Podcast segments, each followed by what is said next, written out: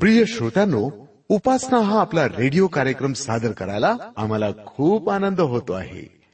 आपण कार्यक्रम लक्षपूर्वक ऐकता आणि तो आपल्याला आवडतो याचा पुरावा म्हणजे आपण पाठवलेली ही हजारो पत्र. मित्रांनो काही तत्वज्ञानी म्हणतात खा प्या आणि मजा करा. पैसे नसतील तर कर्ज काढा पण चैन मात्र निश्चित करा.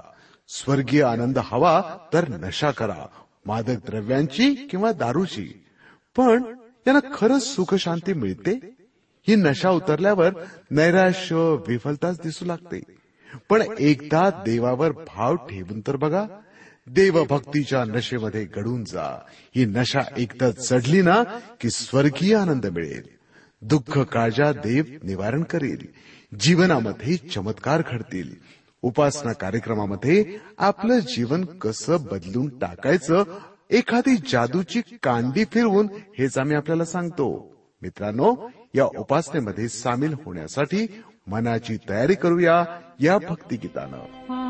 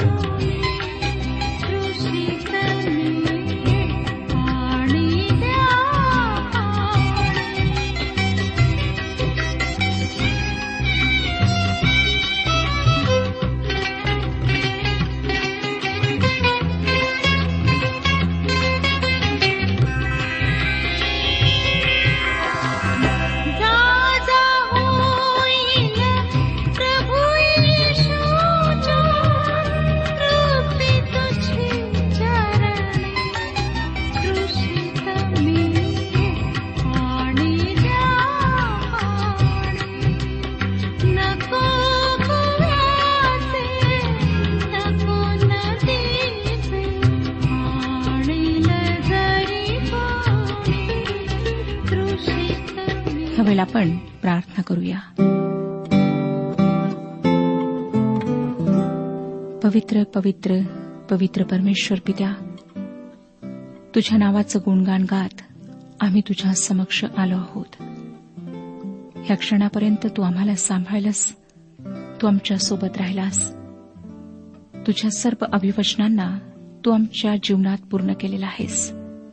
तुझी कृपा आहे प्रभू की तू आपल्या एकुलत्या एक पुत्राच्याद्वारे आम्हाला पापांपासून सोडवलेला आहेस. तरी सुद्धा प्रभू आमच्यातील अनेक जण तुझ्यापासून दूर आहेत. अनेकांनी ख्रिस्तावर विश्वास ठेवलेला नाही. अनेकांना पापांची क्षमा प्राप्त झालेली नाही. आज तू अशा सर्वांसोबत हो त्यांच्याशी बोल. या वचनाच्याद्वारे त्यांच्या जीवनात कार्य कर. जी आजारी आहेत प्रभू त्यांना स्पर्श करून आरोग्य दे. प्रत्येकाला तू आशीर्वादित कर. ही प्रार्थना तारणाऱ्या प्रभू येशू ख्रिस्ताच्या पवित्र आणि गोड नावात मागितली आहे. म्हणून तो ऐक. आमेन. श्रोत्यानो ह्या दिवसांमध्ये आम्ही रोमकरासपत्र ह्याच्या तिसऱ्या अध्यायाचे अध्ययन करीत आहोत. तिसऱ्या अध्यायाच्या पहिल्या तीन वचनांना आम्ही मागच्या कार्यक्रमात वाचलेले आहे. आता प्रश्न हा उठतो की जर यहुदी आणि परराष्ट्रीय देवासमोर समान पातळीवर आहेत तर मग यहुदी असण्याचा विशेष फायदा तो काय? आणि सुनतेपासून काय लाभ? डॉक्टर जेम्स स्टिफलर यांचे एक विधान मला येथे सांगावेसे वाटते. जर सुनतेमुळे नीतिमत्व मिळत नाही आणि सुनताना झाल्यामुळे ते हिरावून घेतल्या जात नाही तर मग त्याचा फायदा तो काय?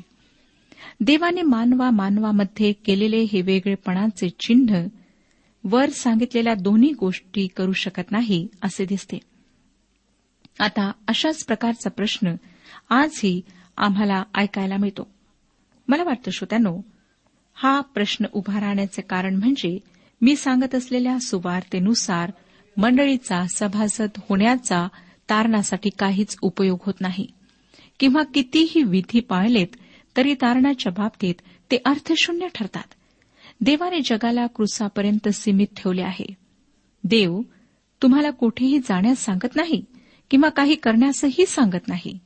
देव हरवलेल्या पाप्यांना विचारित आहे तुमचे तारण होण्यासाठी तुम्ही प्रभू यशू ख्रिस्तावर विश्वास ठेवला आहे काय? आणि जोपर्यंत मानव ह्या प्रश्नाचे उत्तर देत नाही तोपर्यंत त्याला सांगण्याकरिता देवाजवळ दुसरे काहीच नाही. कदाचित मानवाचे तारण झाल्यावर परमेश्वर मंडळीचा सभासद होण्याविषयी इतर विधींविषयी त्याच्याशी बोलेल. आजकाल लोक म्हणतात माझी मंडळी माझे कुळ माझे सभासदपण माझ्या विधी ह्यांचा माझ्या तारणासाठी काही उपयोग आहे काय? ह्याचे उत्तर आहे नाही. ह्या सर्व गोष्टींचा तारणासाठी काहीच उपयोग होत नाही. ह्या सर्व गोष्टी व्यर्थ आहेत. पण जर तुमचे तारण झाले असेल तर मात्र ह्या सर्व गोष्टी चिन्हासारख्या आहेत. आणि ह्या गोष्टींना माध्यम म्हणून वापरून आम्ही कोण आहोत हे जगाला आम्ही दाखवू शकतो. परंतु जर आम्ही त्या पातळीपर्यंत पोहोचू शकत नाही तर मात्र आमचे मंडळीतील सभासदत्व आणि आमचे सर्व विधी आमच्याकरिता कलंक असे ठरतात. इतकेच नव्हे तर ह्या गोष्टी पवित्र असण्याऐवजी अपवित्र ठरतात. आता या ठिकाणी पॉल स्वतः ह्या प्रश्नाचे उत्तर देणार आहे. यहुदी असण्याचा फायदा काय होता? दुसरं वचन पहा. तिसरा अध्याय दुसरं वचन आम्ही वाचलेलं आहे ते मी पुन्हा वाचणार नाही. पॉल इथे म्हणत आहे होय यहुद्याला एक फायदा अवश्य होता. तथापि ह्या फायद्याने जबाबदारी निर्माण झाली. एखाद्या यहुद्याला कोणता फायदा मिळत असेल हे काळजीपूर्वक पाहण्याची आवश्यकता आहे कारण श्रोत्यानो ह्याच ठिकाणी अनेक लोक गोंधळ करतात. जुन्या करारातील यहुदीपण आणि नव्या करारातील मंडळी हे दोन्ही एकच मानणारे किंवा त्यांच्यात भेद न करणारे ईश्वर विज्ञान विद्यालयात शिकवणारे गृहस्थ मला ठाऊक आहेत.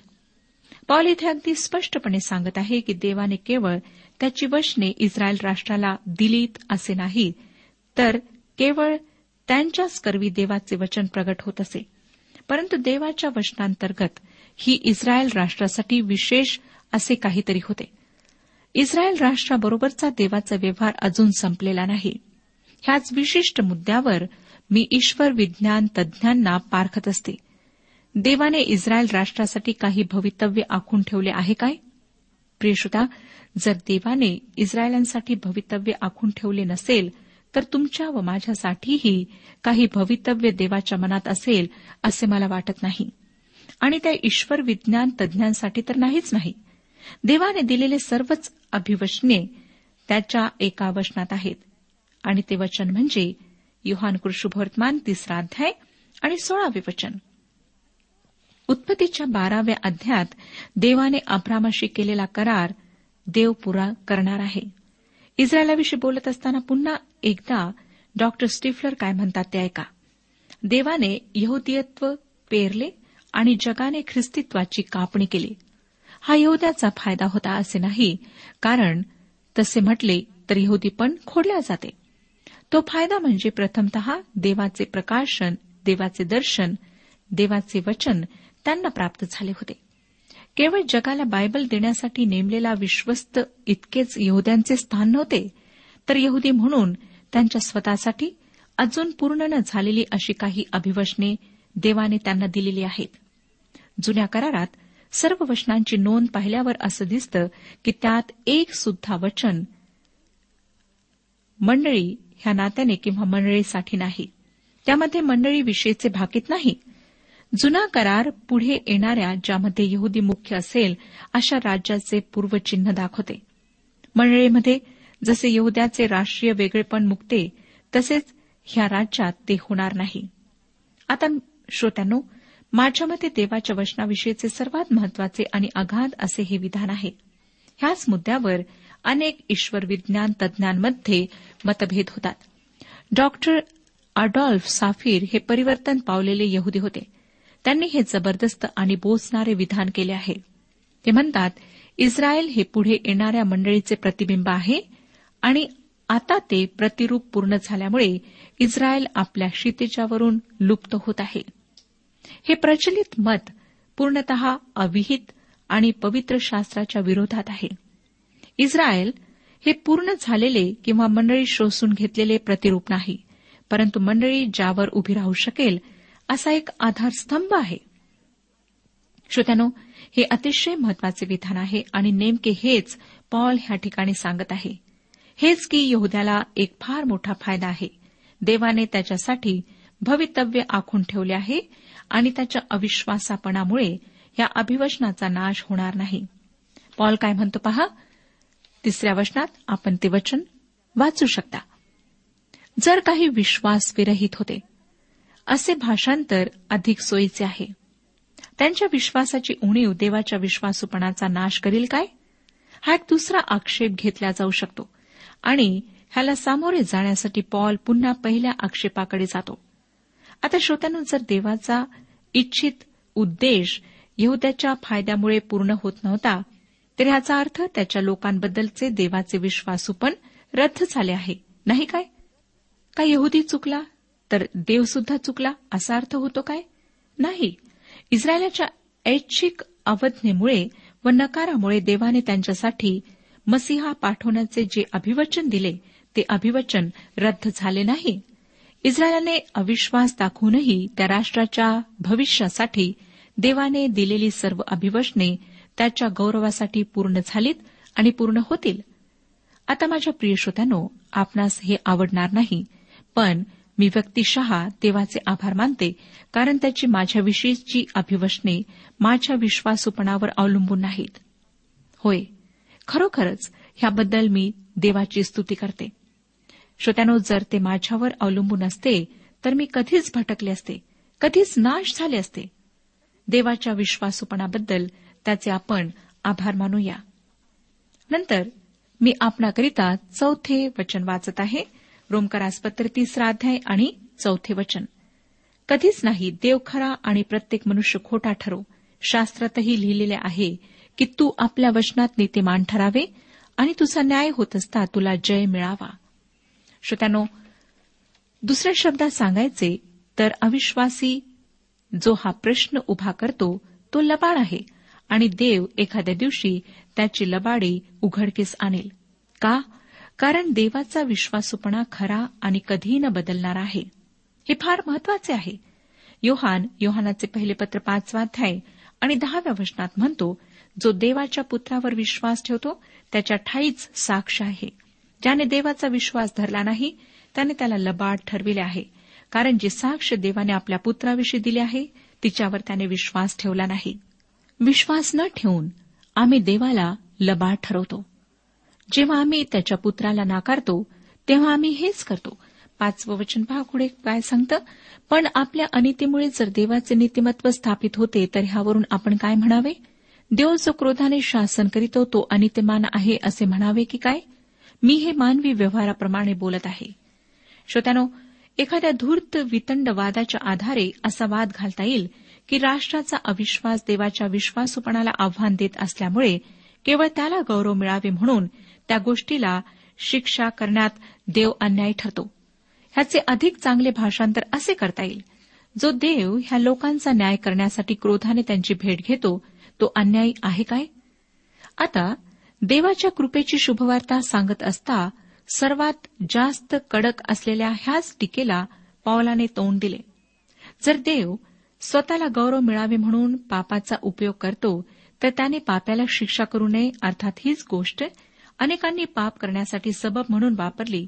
हीच गोष्ट पुन्हा रोमकरासपत्र सहावा अध्याय आणि एक मध्ये आम्हाला दिसते. पण आपण त्याचा खुलासा तेथे पोहोचल्यावर करू. नकारार्थी उत्तर मिळावे ह्याच आविर्भावात हा प्रश्न ग्रीकमध्ये पॉलाने विचारला आहे. देव अन्यायी नाही. तो म्हणतो मी मनुष्याच्या व्यवहाराप्रमाणे बोलत आहे. ह्याचा अर्थ आत्म्याने प्रेरित होऊन हा विशिष्ट शास्त्र भाग पॉल लिहित नाही असे नाही तर मर्यादित आणि मानवी दृष्टिकोनातून हा प्रश्न तो उपस्थित करीत आहे. आता ह्यातील महत्त्वाचा मुद्दा असा. जर माझ्या अनितीमुळे देवाचा अलौकिक आश्चर्यकारक अमर्याद विश्वासूपणा कृपेच्याद्वारे प्रगट होत असेल तर माझा न्याय करण्याचा त्याला काही अधिकार आहे का? पॉल नेमके हेच येथे म्हणत आहे. श्रोत्यानो आता आपण सहावं वचन वाचूया. सहावं वचन सांगतं कधीच नाही असे झाले तर देव जगाचा न्याय कसा करील? आपल्या पापांमुळे देवाची कृपा प्रगट होते म्हणून जर आपला न्याय करण्याचा अधिकार त्याला नाही तर तसे पाहता कोणाचाच न्याय करण्याचा अधिकार देवाला नसता.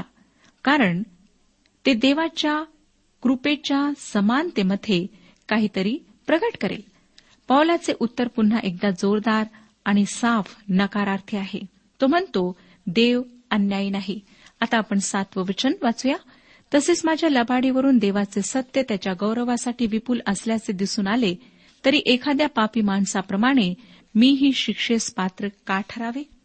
लबाडीचा ह्या ठिकाणी नैतिक लबाडी असा अर्थ अभिप्रेत आहे. स्वतःच्या पापांमुळे देवाच्या गौरवाची वृद्धी झाली आहे म्हणून प्रत्येकजण न्यायापासून स्वतःची मुक्तता व्हावी असे प्रतिपादन करू शकेल. आठवं वचन आणि बरे घडून यावे म्हणून आपण वाईट करूया असे आपण का म्हणू नये? आम्ही असेच म्हणतो असा कित्येक लोक आम्हावर आळ घेतात. अशा लोकांची दंडाज्ञा यथा न्याय आहे. या वचनात पॉल त्याच्या वादाला तर्कशुद्ध दृष्टीने करून अयोग्य शेवटाला आणून सोडत आहे. हा असमंजस वाद आहे. जर पापामुळे देवाच्या गौरवाची वृद्धी होते तर जितके जास्त पाप तितके अधिक गौरव. अशा प्रकारचा असमंजसपणा पॉल शिकवत आहे असा खोटा आरोप काही जणांनी त्याच्यावर केला होता. आणि हे खरंच हास्यास्पद होते कारण देवाने पापाचा न्याय केलाच पाहिजे असा पॉलाचाच आग्रह होता. पॉलाने हाणून पाडलेल्या ह्या हास्यास्पद वादाद्वारे उपयुक्ततेच्या नावाखाली एखाद्या चोरालाही संत ठरविता येईल. शेवटी परिणामच साधनांचं समर्थन करतो अशा प्रकारचे जुने घोषवाक्यच येथे पुन्हा दिसते. ज्या भागामध्ये देवाने मनुष्य जातीविरुद्ध दोषी असल्याचा आरोप केला आहे त्या भागाकडे आता आपण आलो आहोत. सर्व मनुष्य जातीला जगाच्या सर्वसमर्थ न्यायाधीशासमोर आणून पॉल ह्या पापावरील भागाचा शेवट करणार आहे. दोषी हा आरोप देवाने सर्वच मानवावर मग ते यहुदी असोत किंवा परराष्ट्रीय असोत काळे असोत गोरे असोत स्त्री असोत पुरुष असोत श्रीमंत असोत गरीब असोत सर्वांवर केला आहे. आपण कोण आहोत कुठले आहोत ह्या गोष्टी महत्त्वाच्या नाहीत.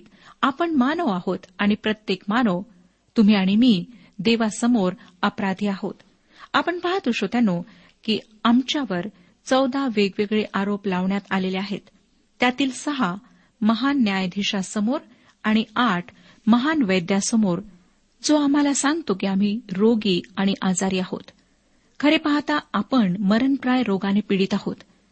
जे आहे ते पॉल विदित करीत आहे. हेच की आपण कोणीही असा उच्च निच्च श्रीमंत किंवा चांगले वाईट गरीब आपण सर्वच पापी आहोत. पापात असणे म्हणजे काय हे समजून घेणे फार महत्त्वाचे आहे. चार वेगवेगळ्या प्रकारे मनुष्य पाप करतो. देव मनुष्याला चार फटके देत आहे. पहिला फटका आहे मनुष्य त्याच्या कृतीमुळे पापी आहे. दुसरा मनुष्य स्वभावतःच पापी आहे. पाप केल्याने पापी घडत नसतो तर स्वभावतःच पापी असल्याकारणाने आपण पाप करतो. तिसरा जो फटका आहे तो आहे दोषारोपणाद्वारे मनुष्य पापी आहे. या पत्रात पुढे त्याविषयी आपण अधिक खोलात जाऊन पाहणार आहोत. मनुष्याची प्रौढ स्थितीच पापात आहे. आपण सर्वच संपूर्ण पापात आहोत. मानव कुटुंब पापात आहे. हा पहिला आरोप आहे. आणि वस्तुस्थिती अशी आहे श्रोत्यानो की आपण पापात मृत झालो आहोत. आमची आज ही स्थिती आहे. नववं वचन पहा काय सांगतं? तर मग काय आम्ही यहुदी श्रेष्ठ आहो काय? मुळीच नाही. कारण यहुदी व हेलेंनी हे सर्व पापवश आहेत असा आरोप आम्ही सर्वांवर अगोदरच ठेवला आहे. श्रोत्यांनो मनुष्य पापी आहे हे पावलाने गृहीतच धरले आहे. गृहीत धरायची आवश्यकताही नाही. हे उघडच आहे. मनुष्य पापी आहे. जी वस्तुस्थिती आहे ती फक्त तो शब्दात ह्या ठिकाणी व्यक्त करीत आहे. दहावं वचन वाचूया. शास्त्रात असे लिहिलेले आहे की नीतिमान कोणी नाही एक देखील नाही. हे वचन स्तोत्रसहिता चौदावा अध्याय आणि पहिल्या वचनाचे स्वतंत्र भाषांतर आहे. सत्कर्म करणारा कोणीही नाही असे स्पष्ट विधान तो करतो. सत्कर्म करणे आणि नीतिमत्व ह्या दोन्ही सारख्याच गोष्टी आहेत. आता नीतिमान असणे म्हणजे नेमके काय? नीतिमान असणे म्हणजे नीतीने वागणे. कोणाबरोबर नीतीने वागणे? आपण देवाबरोबर नीतीने राहिले वागले पाहिजे. आणि देवाबरोबर नीतीने वागणे म्हणजेच थोड्याशा फरकाने आपल्या सहमानवाशीही नीतीने वागणे होय. जेव्हा आपल्या मित्राबरोबर आपले मतभेद होतात तेव्हा आपली चूक असो वा नसो काहीतरी तडजोड करावीच लागते. परंतु देवाबरोबर आपल्याला शांती प्रस्थापित करावायची असल्यास मात्र त्याच्या नियमांशी आम्हाला एकनिष्ठ असलेच पाहिजे. श्रोत्यानो आम्ही देवाला फसवू शकत नाही. देवाला आम्ही धोका देऊ शकत नाही. अकरावं वचन सांगतं समंजस कोणी नाही देवाचा शोध झटून करणारा कोणी नाही. दुसऱ्या शब्दात कोणी सुद्धा त्याला असणाऱ्या दानाच्या आधारे कार्य करीत नाही. देवाचा शोध झटून करणारा कोणी नाही. देव काही लपून ठेवलेली गोष्ट नाही. तो मानवाशी लपाछपीचा खेळ सुद्धा खेळत नाही. त्याने स्वतःला प्रगट केलेले आहे. बारावं वचन सर्व बहकले आहेत. ते सारे निरुपयोगी झाले आहेत. सत्कर्म करणारा असा कोणी नाही एकही नाही. श्रोत्यानो ही गोष्ट अगदी स्पष्ट आहे. ह्याकरिता अधिक स्पष्टीकरण देण्याची गरज नाही. तेरावं वचन त्यांचा घसा म्हणजे उघडे थडगे त्यांनी आपल्या जिभांनी कपट केले आहे. त्यांच्या ओठाच्या आत जोगी सर्पाचे विष आहे. जेव्हा आम्ही डॉक्टरकडे जातो तेव्हा डॉक्टर आम्हाला सर्वप्रथम काय करायला सांगतो? तर तो आम्हाला तोंड उघडायला सांगतो. आणि मग हातात एक लाकडी चमचा घेऊन तो आमच्या घशाचे निरीक्षण करतो. परमेश्वर जो आमचा प्रभू आहे प्रभू येशू ख्रिस्त जो आमचा महान वैद्य आहे तो नेमके हेच मानव जातीच्या बाबतीत करतो. आणि आपणाला ठाऊक आहे का? की तो काय म्हणतो? तो म्हणतो की त्यांचा घसा म्हणजे उघडे थडगे. परमेश्वर जसा आमच्याकडे पाहतो त्या दृष्टीने जर आम्ही स्वतःकडे पाहिले तर आम्हाला स्वतःचीच भयंकर शिसारी येईल. आणि पॉल देखील काहीसे असेच म्हणत आहे. त्यांनी आपल्या जिभांनी कपट केले आहे. हे दुसरे वाक्य माझ्या घशाकडे पाहिल्यावर दुसरी गोष्ट डॉक्टर म्हणतात ती म्हणजे जीभ बाहेर काढा. मानवी कुटुंबाला देखील हेच महान वैद्य म्हणत आहे. जीभ बाहेर काढा. आणि मनुष्य जातीच्या जिभेकडे पाहिल्यावर म्हणजेच तुमच्या आणि माझ्या जिभेकडे पाहिल्यावर माहीत आहे परमेश्वर काय म्हणतो? त्यांच्या ओठाच्या आत जोगी सर्पाचे विष आहे. होय श्रोत्यानो आज आमची अशी भयंकर स्थिती आहे. नंतर चौदावं वचन त्यांचे तोंड शापाने व कडूपणाने भरलेले आहे. आमच्या जिभेखाली अनर्थ आणि फुशारकी ही वास करते. आणि शापाकडे आमचा कल असतो. आजकाल जे बोलल्या जाते त्याकडे जर लक्षपूर्वक पाहिले तर असे लक्षात येईल की प्रत्येक मनुष्याच्या मुखात घाणेरडे शब्द आहेत शिव्या आहेत शाप आहेत.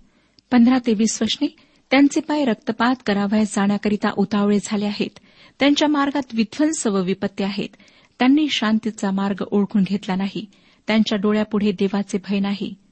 आपल्याला ठाऊक आहे की प्रत्येक तोंड बंद व्हावे व अवघे जग देवासमोर शिक्षेस पात्र ठरावे म्हणून नियमशास्त्र जे काही सांगते ते शास्त्राधीन असलेल्या लोकांना सांगते. म्हणून नियमशास्त्रातील कर्मांनी कोणीही मनुष्य देवासमोर नीतिमान ठरणार नाही कारण नियमशास्त्राच्याद्वारे पापाची जाणीव होते. श्रोत्यानो आज आम्हाला दिसतं की अगदी ह्याच गोष्टी मानवजातीमध्ये आहेत. मानवाचे किती हे भयानक चित्र आमच्यासमोर ठेवण्यात आलेले आहे. शांतीचा मार्ग मनुष्याला माहीत नाही जगात अवतीभोवती पहा. इतके वर्ष शांतीविषयी बोलून सुद्धा जगामध्ये शांती स्थापित झालेली नाही. ह्या शेवटच्या वाक्यात पॉल मनुष्याच्या पापाचा सर्व सारांश सांगत आहे. मनुष्याला देवाचे भय राहिलेले नाही. जणू काही देव अस्तित्वाचच नाही अशा आविर्भावात मनुष्य वावरत आहे. मोशीच्या नियमशास्त्राद्वारे मानव नीतिमत्व मिळू शकत नाही.